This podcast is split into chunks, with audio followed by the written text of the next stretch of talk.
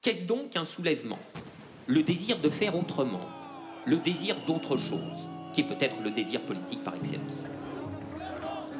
Il faut apprendre à poser le problème. Comment échapper aux évidences? Penser la situation d'aujourd'hui non comme une espèce de progrès qui aurait mal tourné, mais comme hérité d'un désastre.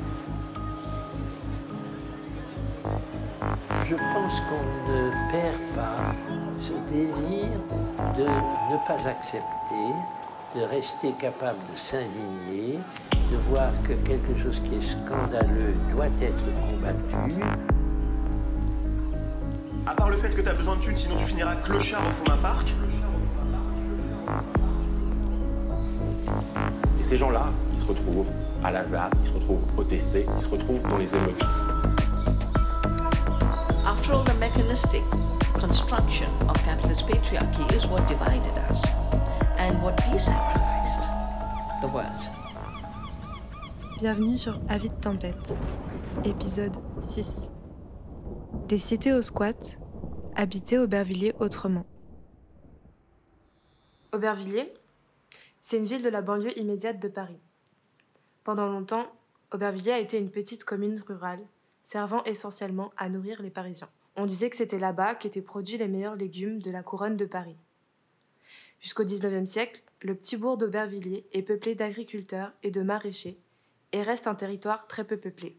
En fait, c'est à partir de 1840 que commencent à s'installer de nombreuses industries tout au long du canal Saint-Denis. À partir de ce moment, l'exode rural galopant et l'immigration européenne s'accélérant, Aubervilliers se peuple de Lorrains, d'Alsaciens, de Bretons, d'Espagnols, de Portugais, d'Italiens et de Prussiens, venus travailler dans les nombreuses usines de la ville. C'est après la Seconde Guerre mondiale que des travailleurs venus du Maghreb et d'Afrique de l'Ouest viendront s'installer à Aubervilliers. Ils seront accueillis dans des foyers de migrants, puis installés dans les nombreuses cités construites à partir des années 1970. Aujourd'hui, de nombreuses usines ont fermé, et le chômage et la pauvreté se sont durablement installés dans la ville.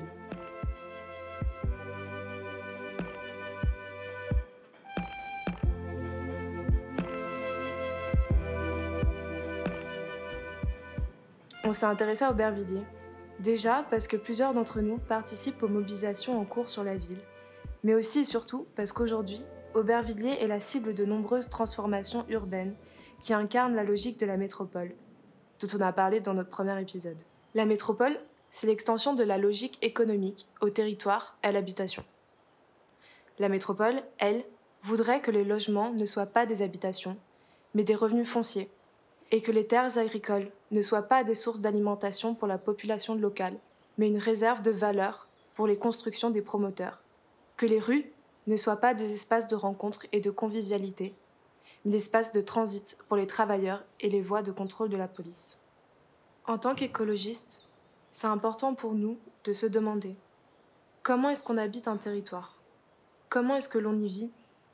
Comment est-ce que l'on y noue des relations? Mais quand ce même territoire est pris d'assaut par les promoteurs et les politiques publiques, qui par-dessus tout essayent de rendre la ville profitable et contrôlable, qu'ils décident pour les habitants et contre elles la façon dont leur vie doit se dérouler, alors on n'a pas d'autre choix que de s'y opposer. En s'y opposant, c'est aussi pour nous l'occasion de réfléchir à la façon dont nous pouvons tisser des solidarités politiques, malgré les assauts de la métropole. Dans cet épisode, on parlera des mobilisations en Aubervilliers et à ce qu'elles nouent comme solidarité entre habitantes. On parlera de plusieurs lieux desquels vous pourrez vous familiariser, comme la cité Émile Dubois, où plus de 300 logements sociaux sont voués à la destruction, ou encore la cité de la maladrerie, connue pour son architecture atypique, ses nombreux cheminements et ses jardins suspendus, aujourd'hui menacés par un projet de rénovation et de résidentialisation. Aussi, le quartier du Fort d'Aubervilliers, aujourd'hui en friche, sur laquelle des promoteurs projettent de construire près de 2000 logements privés, qui se permettent de nommer écoquartier malgré tout le béton coulé. On parlera aussi des brèches laissées par les démarches spéculatives sur la ville. En fait, la spéculation, à force de surconstruire, d'expulser et de laisser des espaces vacants, elle donne la possibilité à plusieurs d'entre nous de squatter. On parlera aussi, du coup, des squats de Bervilliers et de tout ce qui s'y passe en termes de pratiques collectives et de tissus de solidarité. Qui, eux, permettent de résister localement à la métropole. Maintenant, on va entendre Giovanni et Corentin, habitants et militants Aubervilliers, qui nous donneront un contexte général de ce qui se joue dans la ville. J'habite à Aubervilliers depuis deux ans. Du coup, je suis actif politiquement depuis à peu près un an et demi sur la ville.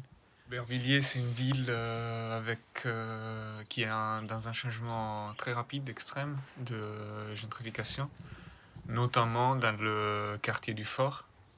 Euh, donc je ne sais pas si vous avez en tête la géographie d'Aubervilliers, mais en gros au nord euh, d'Aubervilliers, il y a un fort militaire, donc on appelle ça la, zone du fort, qui était vide et dans lequel va être construit un écoquartier très bientôt.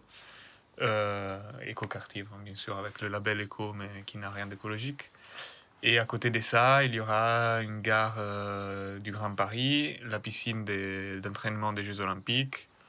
À côté du, du fort, il y a une cité très très belle qui s'appelle la Maladrerie, et qui est intéressée par un projet de rénovation euh, qui rime avec privatisation et, destruction aussi d'une partie des immeubles. Et dans le centre-ville, euh, il y a pas mal de, des changements euh, dus aussi à l'arrivée de la ligne 12 du métro. Donc euh, il y a une idée vraiment de euh, euh, réqualification urbaine avec des nouveaux commerces, des nouvelles personnes qui s'installent, des rénovations d'immeubles, tout ça, tout ça. Et dans, dans le quartier de la Plaine, encore plus au sud, qui, qui est le quartier qui confine avec euh, Saint-Denis, qui est complètement un nouveau quartier. Donc vraiment là, c'est assez violent, le- c'est assez violent le contraste avec le reste de la ville au niveau de vraiment archite- architectural et de style de vie des gens qui, qui se sont installés.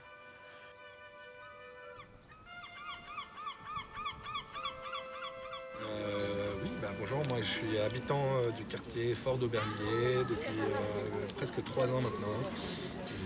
Euh, je participe euh, vraiment en tant qu'habitant aux différentes luttes. euh. Donc on, se pose la question, en fait, c'est quoi les motivations pour construire toujours plus de nouveaux logements? Donc il y en a deux qui sont invoqués euh, dans les médias et par les décideurs, c'est euh, la population augmente, d'une part, et d'autre part, euh, les loyers sont trop chers, et donc il faut plus d'offres euh, pour compenser la demande et euh, faire baisser les prix. Donc la population augmente, euh, déjà c'est en soi c'est une question, elle augmente, euh, pourquoi elle augmente à Paris et pourquoi la, répartition ne se fait pas de façon plus homogène sur le territoire? Euh, plutôt que de construire à nouveau, le point de départ de la réflexion c'est quand on construit, on fait du béton et donc on produit du CO2 et on densifie et on rend les villes moins agréables et, moins, plus polluées. Euh, a priori il faudrait éviter de construire. Il y a aussi 400 000 je crois logements vacants en Ile-de-France. Donc, euh, la première chose, ce serait peut-être euh, déjà de réquisitionner ces logements euh, plutôt que de- d'en construire des nouveaux. Et puis, en cassant la spéculation, peut-être qu'on pourrait jouer aussi sur les prix. Voilà. Et puis, l'autre truc, c'est donc, bah ouais, on construit aussi parce qu'il y a cette, cette, injonction à dire si on construit plus, l'offre va augmenter les prix vont baisser. Mais si les prix sont vraiment tout dominés par la spéculation, en fait, plus on construit, plus les investisseurs vont spéculer sur les nouveaux logements, plus les promoteurs vont s'enrichir, etc. Et donc en fait, euh, il y a vraiment le, constat de base qui est posé par les institutions publiques est mauvais. Et euh, du coup, c'est la course. C'est la course au béton, c'est la course au prix. Euh, et on voit bien qu'on a beau construire beaucoup plus, les prix continuent d'augmenter de folie. Le collectif de défense des jardins ouvriers euh, s'est mobilisé depuis euh, maintenant euh, un peu plus d'une année. Et quand on a vu en tant que collectif que ça bougeait aussi sur la maladrerie, on leur a proposé d'allier nos forces et de faire une visite du quartier, un tour de quartier pour constater avec les habitants, les habitantes, quels étaient les différents chantiers en cours et, euh, et- toutes les problématiques euh, vraiment au niveau hyper local. Euh, en fait, le format, c'est un peu le format Toxic Tour, c'est un truc qui avait été fait pas mal aux États-Unis dans des quartiers populaires où les habitants montraient les pollutions en fait dans leur quartier. Donc au départ, c'est des trucs qui s'appelaient Toxic Tour. euh, on est vraiment sur euh, des collectifs auto-organisés d'habitants qui, font voir euh, autour d'eux ce qui se passe en termes de pollution. Alors ici, on n'est pas sur une problématique vraiment de pollution, mais sur une problématique de transformation urbaine. Et, voilà. Et donc l'idée, c'était ça, de, faire, voir. Les enjeux, c'était que les différents collectifs se rencontrent et travaillent ensemble. Euh, qu'on soit capable d'informer et de, visibiliser en fait ces luttes au sein même du quartier par rapport aux habitants qui y sont. Et puis en troisième, élargir euh, et les gens qui n'habitent pas directement là puissent aussi repartir avec de l'info qu'on habite à Paris, à Saint-Denis ou ailleurs. On a visité donc on a commencé par euh, le chantier de destruction des jardins ouvriers. Ensuite, on a visité le fort d'Aubervilliers, dans lequel il va y avoir des gros projets de construction. Ensuite, on a visité la cité Émile Dubois, 800 logements sociaux, dont 300 sont promis à la destruction. Et puis ensuite, on a visité la cité euh, de la Maladrerie, euh, objet architectural euh, remarquable, et où là aussi, le chantage de la rénovation va conduire à la perte de logements sociaux sur l'ensemble.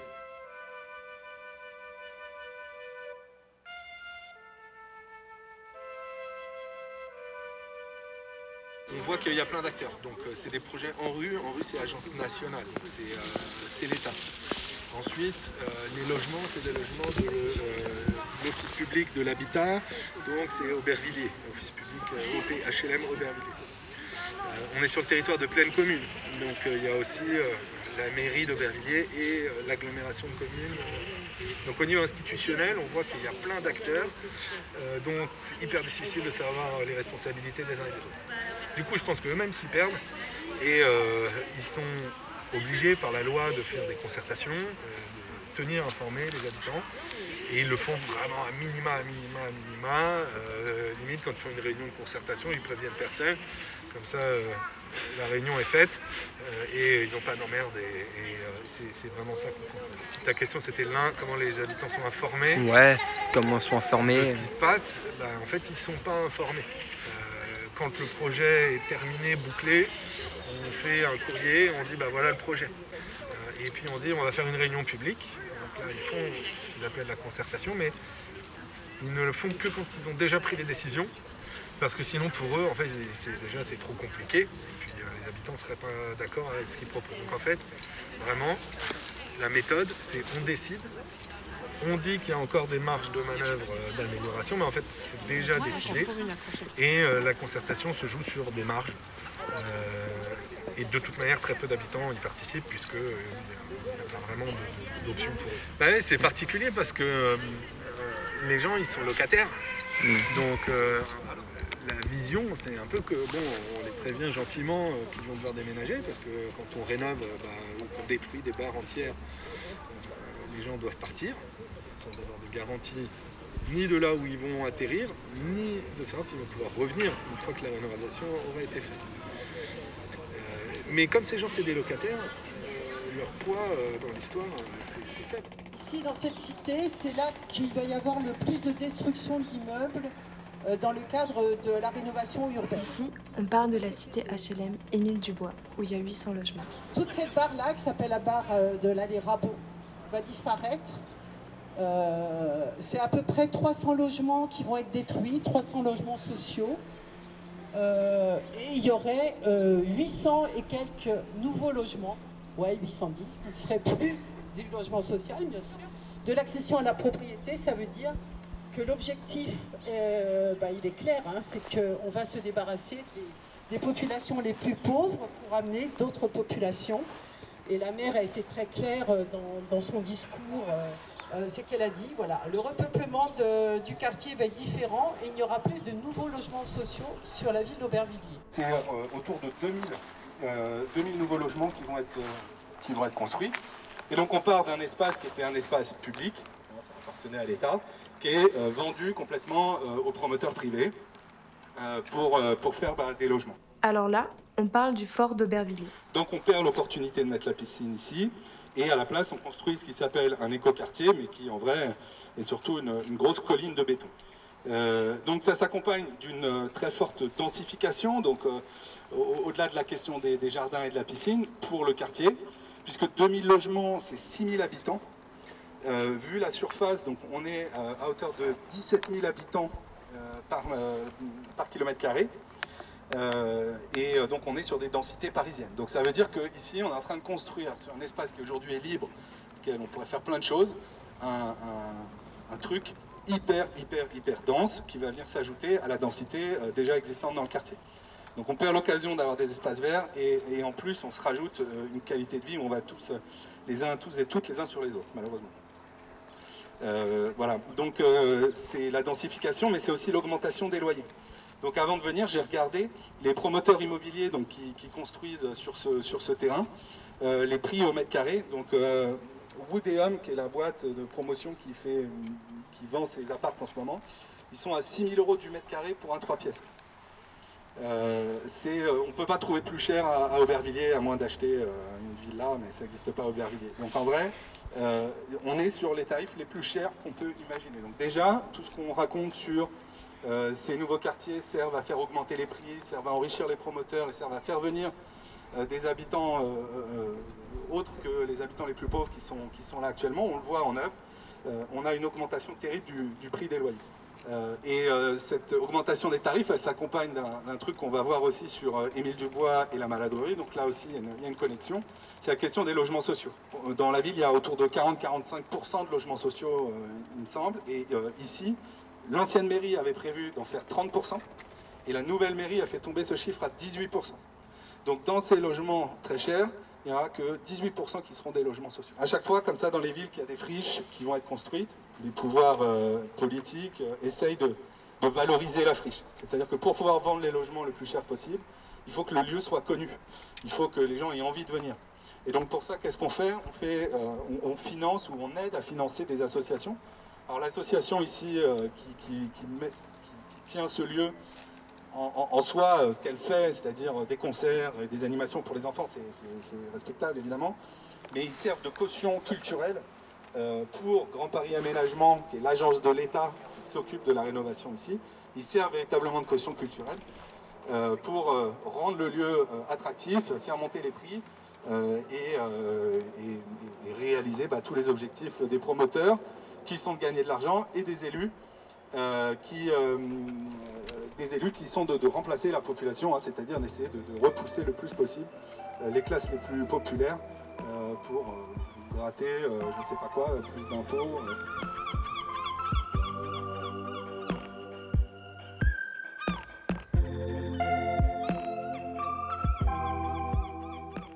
Est-ce que vous pourrez nous dire où on est? On est dans la maladrerie.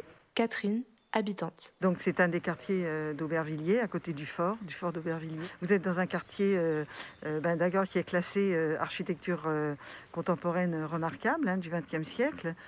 donc vous voyez que c'est une architecture qui est différente de, la, de la morphologie habituelle hein, qu'on a l'habitude de voir. Donc avec une architecture des façades découpées, avec une forme de pyramide comment, irrégulière qui dégage donc des, des plateaux pour recevoir des terrasses jardin. Donc euh, c'est une architecture de jardin suspendu. Euh, on a 800 logements et les 800 logements ont également une architecture intérieure d'aménagement. Euh, on a 800 logements différents. Donc ici, on n'a pas du tout de superposition de logements identiques. Au contraire, c'est ce qui, ce qui constitue, enfin, qui donne une très grande qualité architecturale à cette architecture et qui qualifie aussi l'espace public. Hein, puisque l'espace public est découpé par cette architecture. L'espace public, c'est l'espace en creux. Elle est, euh, elle est, elle, est d'une très grande qualité parce que vous avez un jeu des façades qui fait qu'on n'a pas de régularité dans cette euh, organisation architecturale. Les thèmes de l'ANRU sont les suivants. Euh, c'est les trois thèmes types. Hein. C'est introduction de la voiture dans les quartiers, démolition, enfin percement des voies, pour introduire la voiture, comment démolition, et résidentialisation. Alors résidentialisation, ça veut dire qu'on ferme euh, les bâtiments, euh, qu'on réserve donc les entrées aux habitants de ces immeubles-là. Donc ça, ce sont des, thèmes qui sont peut-être valables pour les grands ensembles, et encore, c'est aussi aux habitants d'en juger. Euh, parce que souvent, euh, dans, les grands ensembles, on a des grands îlots comme ici, hein, parce qu'ici, on a à peu près 8 hectares parce que les îlots, c'est les entités urbaines qui sont délimitées par des voitures. Et dans les grands ensembles, euh, l'État a toujours pour, idée de décomposer ces grands îlots pour en faire, par exemple, quatre petits îlots ou trois petits îlots, de façon à ce que la voiture irrigue mieux le quartier. Mais ça, ce sont des principes qui, pour nous, sur la maladrerie, sont inapplicables et inadaptés. Hein, de vouloir réintroduire la voiture, euh, qu'est-ce que ça veut dire Pourquoi hein, Alors que on a l'impression d'habiter dans un bois, on ne va pas réintroduire la voiture. Et puis en plus, c'est contre-productif par rapport à toute la politique des villes qui est de réduire la place de la voiture euh, en ville. Alors ça, c'est une chose. De fermer les résidences, quand vous vous baladerez, vous verrez, on a des passages couverts qui mènent dans les halls. On a à peu près 52 halls hein, sur la maladrerie. Donc, il faut envisager euh, euh, des, projets de fermeture. Euh, ben, par exemple, là-bas, vous avez un cheminement piétonnier. Vous voyez, vous avez une lumière là-bas. Eh ben, il faut imaginer qu'on pourrait très bien avoir une grille qui ferme. On pourrait avoir des grilles partout ici, au nu des façades, de façon à isoler ces cheminements piétonniers et qu'ils ne soient utilisés que par les habitants des halls que par les habitants qui vont dans les halls. Alors nous, on est complètement opposés à ce projet. Et puis il y a un projet aussi de démolition de deux pavillons euh, en, bout de la, en bout de la maladrerie là-bas, qui, euh, euh, qui permettrait de créer une sorte de percée pour introduire, en fait, nous, nous pensons, la voiture dans le, dans le quartier. Ça, ils ne le disent pas, ils ne le diront pas, mais ça, c'est un projet. Une fois les bâtiments, deux, deux pavillons démolis, ça, le verrou est levé. Et après, on peut très bien imaginer, dans les années à venir, qu'on réintroduit la voiture sur cette voie-là. On sait que la préfecture, elle a des euh, elle doit sûrement avoir des d'introduire la voiture ici, là-dedans, enfin dans le quartier pour, euh, pour raisons sécuritaires, hein, parce qu'ils disent que les, que les, euh, qu'il y a plein d'issues possibles pour pouvoir se, pour pouvoir sortir du quartier sans, sans être pris. Mais nous, on considère qu'il n'y a pas plus d'insécurité dans notre quartier que, par exemple, en sortant du métro. Hein. Parce que vous voyez, quand on parle des cheminements couverts, c'est des cheminements qui sont sous les bâtiments. Nous on, nous, on les adore, on y tient beaucoup, parce que d'abord, ça nous permet de circuler, euh, de cheminer dans la maladrerie de multiples façons. Et on adore ces cheminements parce que ça nous protège du soleil, ça nous protège de la pluie, ça nous protège de la neige. Voilà, il y a plein d'arguments qui font qu'on tient beaucoup à, les conserver. Et si c'était supprimé, ces cheminements-là, euh, la maladrerie, elle perd complètement sa, philosophie urbaine qui a été imaginée par cet architecte qui s'appelait René Qui s'appelle René Gaillousté, et qui tenait beaucoup à cette ouverture de, à, donner aux piétons ces multiples façons de traverser, de, traverser le quartier. Moi, j'habite, moi, je travaille, moi, je travaille et j'habite à l'extrémité, là, juste dans cet angle-là. Et bien, quand je sors là, s'il faut que j'aille, par exemple, en diagonale, mais moi, j'ai quatre chemins possibles, cinq chemins possibles. Et des fois, je me dis, tiens, je vais passer par là. Ben non, là, je vais passer par là. Et j'adore ça parce que des fois, je passe par la voie, la petite, la voie principale, là bien structurante, ou bien je passe par ces petits cheminements, c'est pour aller à la loge par exemple, ou bien je reprends un autre petit cheminement là-bas qui est traité avec des parpaings au sol, et puis qui a une dimension intermédiaire qui est, beaucoup plus petite que ça, puis après il y a un autre cheminement qui est presque à l'échelle d'une petit, petite sente, euh, d'un petit sentier. Donc toutes ces diversités de cheminements, on y tient, et si on les supprime, euh, la maladrerie, elle est, elle est vidée de son contenu philosophique par rapport à l'urbanisme un dernier truc, c'est que quand même la, structure là, de la maladrerie, ça pousse aux gens à se rencontrer, non bah, Bien sûr. Parce que c'était assez bah, Bien sûr, euh. Euh, c'est ça qui est... Oui, oui, ça, moi j'en ai pas parlé parce que c'est évident pour moi, mais c'est vrai que quand on circule, là, des fois, euh, moi je traverse comme ça, bah, j'arrive, je sais pas, 20 minutes après parce que j'ai rencontré deux, trois personnes qui avec qui j'ai discuté parce que je les ai rencontrés dans ces cheminements et tout ça. C'est très convivial pour, pour la, euh, oui, ça pousse enfin, aux gens à rester. Voilà, on est bien, c'est beau, ben on reste, on est là, euh, la tête en l'air, on rencontre des gens, on discute. On voudrait que l'argent passe dans l'entretien du bâtiment, de, de, remettre en état les terrasses plantées. Parce que là, vous ne vous rendez pas compte, parce que quand on est en rez-de-chaussée, on ne se rend pas compte de la richesse des jardins. Mais on a des vrais jardins avec 40 cm de terre dans les étages. Donc, euh, quand euh, l'hiver, quand il neige, vous, ouvrez votre porte-fenêtre, vous touchez la neige. Euh, L'automne, il y a les feuilles mortes. C'est extraordinaire cette relation qu'on a avec, avec la nature. Et d'ailleurs, on a des thermographies d'été parce que là, on vous parle de la rénovation, mais on a eu des, menaces répétées. D'ailleurs, c'est pour ça qu'on a créé une association qui s'appelle Jardin à tous les étages, qui, qui est depuis 95, qui s'est toujours battue pour préserver les terrasses jardins de la maladrerie. Et on a eu des assauts répétés continuellement parce que les bailleurs, qui sont quand même un peu étroits d'esprit, pen- pensaient qu'en allant les terrasses, ils n'auraient plus de problème de fuite et d'entretien. Alors que c'est ridicule parce que la terre, c'est aussi une protection par rapport à l'étanchéité.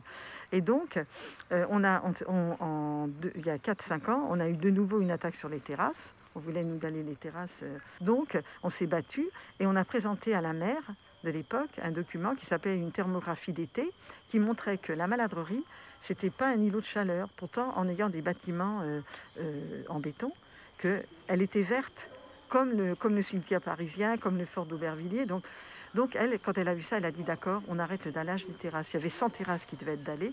Elle a arrêté le, le- euh, dallage des terrasses. Mais je trouve qu'on est maltraité. On a, on, a, on, a, un mal fou à être, à être, à être entendu, à être reçu. Non, c'est vraiment.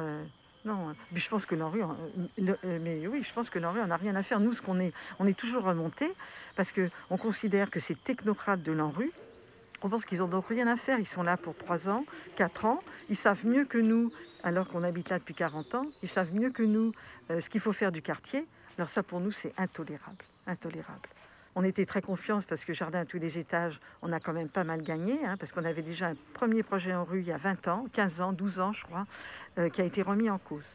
Mais alors, tout avait été abandonné. Ensuite, on a eu des bagarres sur les terrasses plantées qu'on a gagnées. On a eu une bagarre sur une ventilation que le Grand Paris voulait implanter sur un square euh, de, euh, de, de 4000 mètres carrés avec 80, 80 arbres. Et donc, on a gagné. Ça sert de se battre. hein. Donc, euh, voilà, là, euh, et puis là, on est très mobilisés. Mais là, on a tout un collectif d'associations. Dedans, euh, on est sept associations, huit associations. Donc, euh, ça, là, on a vraiment du poids. On s'appelle le collectif de la maladrerie, des, des associations et des habitants. Qu'est-ce que tu as fait euh, avec ce café euh, dans ce quartier? Ben, le lien social. Euh, en fait, euh, nous, on a grandi ici. Moi, Yanni, mon associé, Popeye, quoi. Et en fait, il y a, comme il n'y a rien ici, on a, on a tiré un fil de chez une voisine. On a sorti la cafetière, hein, les panini à 2 euros, euh, 50 centimes le café, on met la télé, on fait les jeux pour les petits, on fait des maraudes. On fait plein de choses avec la cité, quoi. Pour améliorer un peu notre quotidien à tout le monde. Voilà. Après, euh, je pense qu'il faut aimer son quartier. Nous, on aime notre cité, on aime notre quartier. Mais il faut aimer faire ça. C'est dans notre temps libre. Ouais, la, la Mala, c'est un village. on aime notre cité, on aime tout le monde. On veut la tranquillité pour tout le monde. En plus, elle est belle, la cité. On a de la verdure, on a de la place. Trois mois avant Noël, on a fait une quête de récolte de jouets. Et à la fin, on a racheté des jouets. On a mis un faux Père Noël déguisé. On a offert euh, un jouet par euh, personne et une photo. Après, on a fait avec les petits des maraudes. Pareil, on récolte des affaires. Et après, on va sur la gare du Nord, gare de l'Est, et on donne des, affaires un peu aux pauvres. Et là, on a fait un concert. On a fait chanter tout le 93, les gens de notre cité, les gens d'ailleurs, ils sont venus. Et c'était mortel. Et voilà. Et c'est toutes les photos. Et ça, ça, ça c'est Power Asso. C'est mon associé qui a une, euh, qui a une association de, de sport. Et, en plus, tout ce que tu vois là, à part nos boissons, on laisse tout. On nous a jamais rien pris. Là, tu vois la salle de muscu, là, tout à l'heure, on ferme les lumières, on laisse tout. Babi.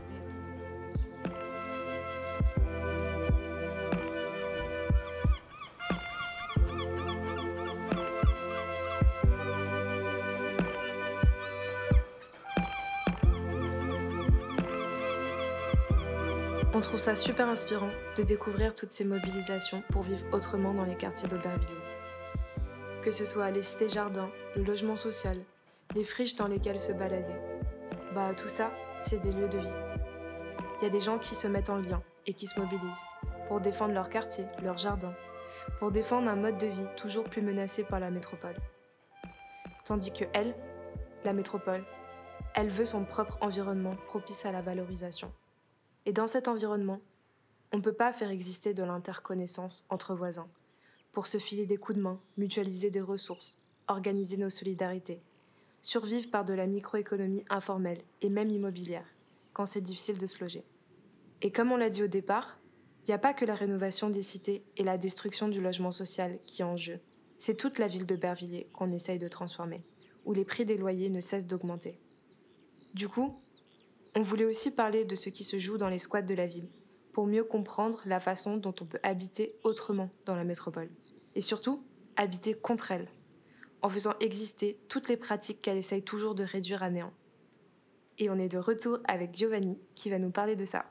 Je fais surtout partie des brigades de solidarité populaire et euh, par les biais de ce collectif, je suis rentré dans plusieurs euh, luttes et dynamiques.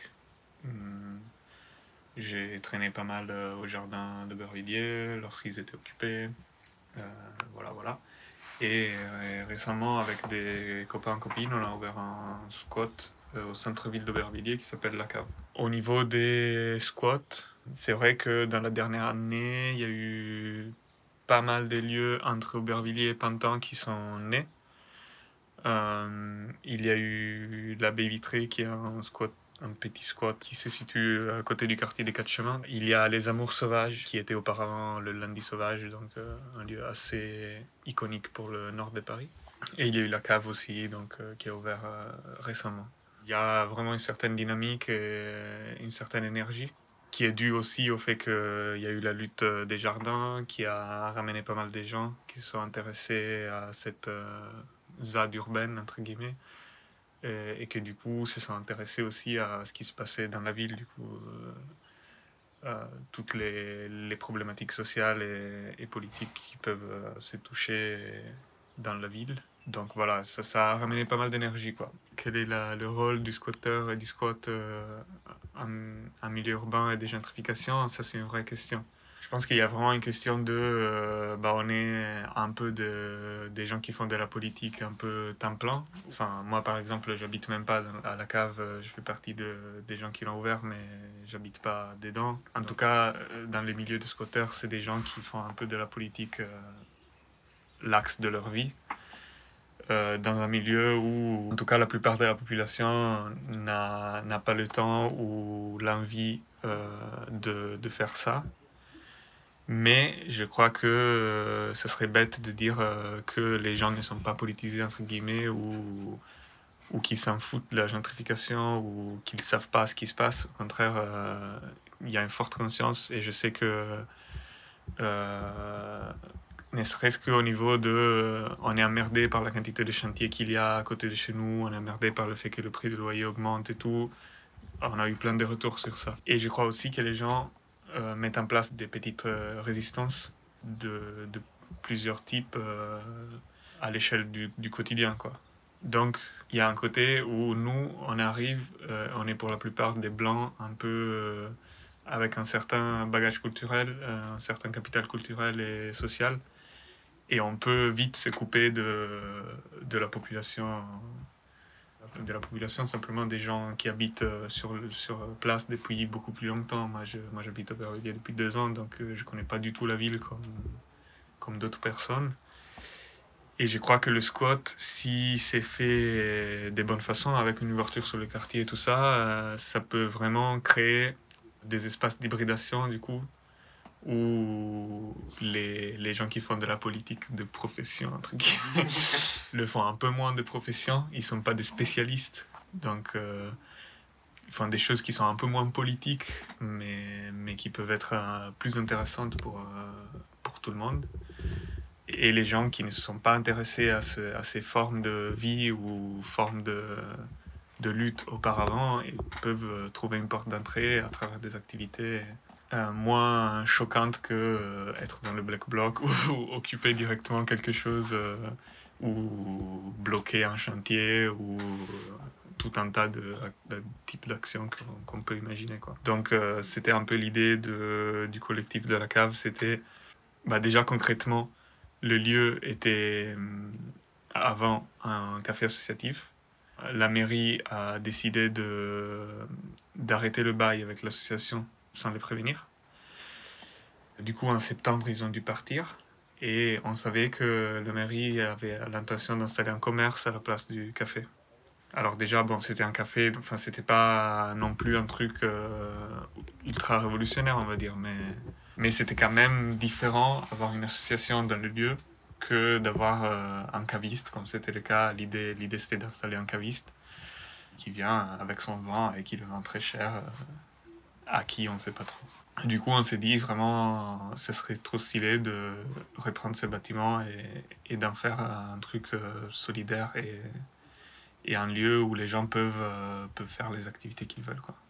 Déjà, concrètement, tu bloques un lieu, donc euh, c'est-à-dire qu'on ne peut pas construire dessus, qu'on ne peut pas faire des commerces. Déjà, c'est une forme de résistance.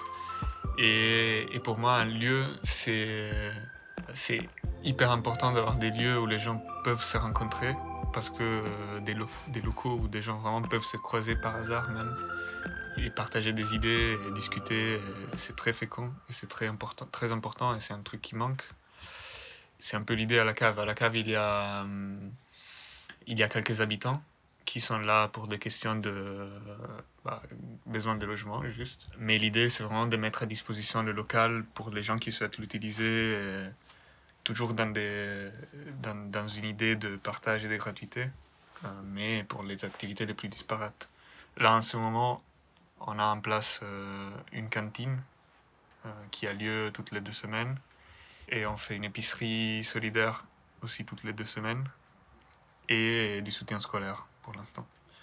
Ça marche au sens où vraiment on a des gens qui passent devant quand on est ouvert pour les cantines ou pour d'autres choses et euh, qui juste disent ah c'est chouette j'ai du temps et j'ai cette idée et, ça, ça, prend beaucoup de temps. Enfin là on est que au début. Mais on espère que si ça dure, euh, ça puisse vraiment prendre le quartier, que les gens puissent, euh, de façon autonome et, autogérée, proposer leurs activités et, et, faire des trucs qui, qui, supportent la collectivité. Quoi. Enfin, qui, vraiment simplement euh, partager de la bouffe ou partager un moment convivial, c'est pas rien dans le monde actuel c'est un truc qui manque dans beaucoup de vies. Enfin, tout le monde a besoin de ça et, ça manque beaucoup, quoi. Et donc, c'est un peu l'idée chez nous. Aussi, ce que ça crée, c'est aussi un réseau de solidarité inter-squat qui est très important. Et on s'en est rendu compte juste la semaine dernière avec euh, l'expulsion d'un squat de sans-papiers euh, à Saint-Ouen qui venait d'ouvrir et dans lesquels pas mal d'entre nous, pour une raison ou pour une autre, on s'était impliqués pour, pour le soutien de ce collectif. Et on a pu, juste euh, en faisant quelques appels le soir de l'expulsion même, héberger une bonne partie des gens qui, qui avaient été expulsés dans les squats euh, d'Aubervilliers. Donc concrètement, le soir même, on s'est dit, bon, c'est chouette, quoi. Enfin, ça veut dire qu'on est capable de mobiliser un, un appui concret et matériel à d'autres luttes ou à d'autres euh, expériences qui souhaitent s'élancer et faire des choses. En vrai, on a pas mal de formes et typologies différentes de squat, mais je dirais que tout le monde s'oriente vers euh, cette question vraiment d'avoir des, des, lieux où on peut créer de la solidarité locale et où les gens peuvent euh, trouver des ressources, quoi. que ce soit matériellement ou dans les liens qu'on peut tisser avec, euh, avec les voisins. Quoi. En vrai, Aubervilliers, il y a tellement de, il y a tellement de choses qu'on ne sait pas par quel bout s'y prendre. Mais en même temps, ce qui est chouette, c'est que vraiment, je crois, déjà, euh, depuis, le, depuis le confinement, depuis la pandémie, euh, on est arrivé à structurer quand même un réseau des gens qui n'étaient pas forcément activistes ou, ou politisés auparavant et qui là font des actions concrètes et matérielles sur euh, leur vie quotidienne. Quoi. Et ça a changé la vie de pas mal de gens. Et je crois que vraiment avec le temps, ça va, on va arriver à, tisser ces liens d'une façon encore plus étendue, encore plus euh, forte avec euh, tout le monde. Quoi. Je pense que la partie visible de ça reste malheureusement dans les mains de quelques blancs de gauche comme moi qui vient parler dans des podcasts. Mais je suis assez sûr que ça, c'est que la partie visible et que vraiment, ça bouge. quoi. Et aussi, il faut pas oublier que ces grands projets délirants, euh, beaucoup, il y a, beaucoup de cas dans lesquels ils foirent juste. Juste, il y a, c'est vrai, il y a beaucoup de, de, grands projets qui ne se font pas. Euh, il y a beaucoup de choses qui sont imaginées comme des trucs énormes et finalement tu n'as qu'une barre d'immeuble qui s'est construite euh, quelque part euh, où ils ont rasé un bois, tu vois. Enfin, ils rasent un bois entier pour faire un quartier et finalement ils construisent juste euh, un bâtiment. Et après, ça devient le four de la ville. ça arrive plein de fois et, et ça, franchement, ça m'étonnerait pas que sur ces dizaines de choses qu'ils sont en train de faire, une bonne partie l'eau ou ne, soit pas faite comme, comme il voudrait. Donc du coup, ça laisse un peu d'espace pour résister un peu plus longtemps. Ça va pas être glorieux, mais, mais ça donne un peu plus de temps que 2024, euh, qui est un peu l'échéance des Jeux Olympiques. Donc du coup, toute l'accélération du Grand Paris et tout ce que, tout ce que ça amène. Je vois le truc un peu plus à long terme que juste dans deux ans, on est, on est foutu. Et la ville sera complètement lisse, on aura plus d'espace pour euh, aucune dissidence. Je pense qu'à Aubervilliers, il faut plus que ça. Ouais, je vois, je vois de l'écologie dans, dans, ce qu'on fait. Déjà, dans l'idée de, d'essayer de récupérer le plus possible de, de ce qu'on utilise, donc des matériels qu'on utilise. Euh, c'est un truc que dans le squat, dans, le milieu squat, il est fait beaucoup. Et pas que par des squats euh, politiques, même par des squats d'artistes. Ça, c'est une pratique euh, très, très commune. Donc déjà, déjà, il y a ça.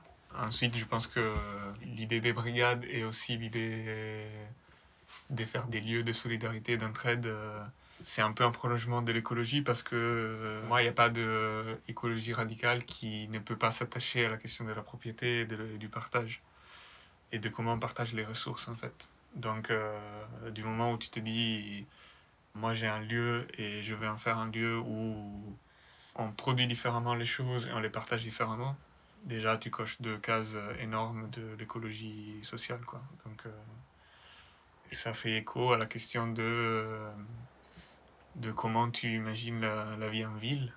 Euh, moi perso, c'est un truc qui me questionne beaucoup. Est-ce que j'ai envie de vivre dans une métropole en fait, La seule perspective qui me, dit, qui me fait dire que j'ai envie de rester là-bas, c'est justement de voir ces genres d'expériences qui se font, qui pour moi sont des micro-expériences de démocratie locale. Et dans, dans, la cité des rêves, enfin, dans la ville des rêves, il y, a, y, a, ce truc de euh, tout quartier a un lieu où les gens se rencontrent, où les gens partagent euh, des ressources euh, matériel et où les gens peuvent euh, discuter des problèmes qu'ils vivent.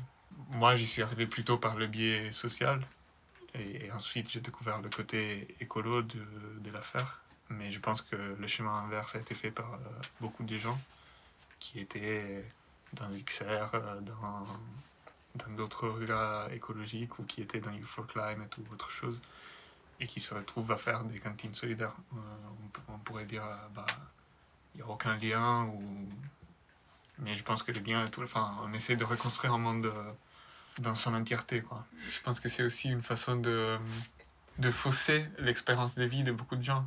On, on, se considère euh, comme si on avait de, des partitions, enfin des, des, des, mm. séparations dans nos vies. On était comme si on était des êtres partagés et qu'il y avait le, y avait le, le Joe qui va au taf, le Joe qui fait de la politique et, et celui qui, qui, qui, fait du tri parce qu'il pense que c'est important pour la planète. Mais en fait, non.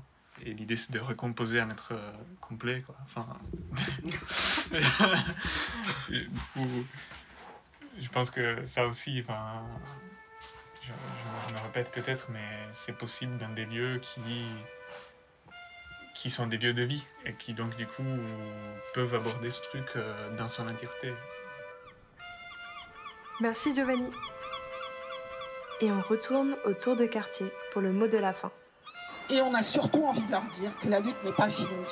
Défendons nos territoires, nos espaces verts, nos cités, nos voisins, nos enfants et notre qualité de vie. Et enfin, je nous dis à toutes et à tous, ne nous laissons pas envahir par le désespoir. Nous avons de l'imagination, du courage, de la passion. Nous sommes humains, nous sommes puissants. Et il faut que nous nous battions pour un monde vivant, riche de nos différences. Face à la spéculation sur nos territoires, face aux projets gigantesques qui nous sont imposés, organisons-nous, c'est ce qu'on est en train de faire, rejoignons-nous, bâtissons une démocratie citoyenne. Nous, nous tous, nous sommes le pouvoir d'une graine, un pouvoir sacré qui nourrit, qui guérit, qui crée. Et nous voulons un quartier humain et habitable. La terre et nos vies sont sacrées, pas le fric et le profit.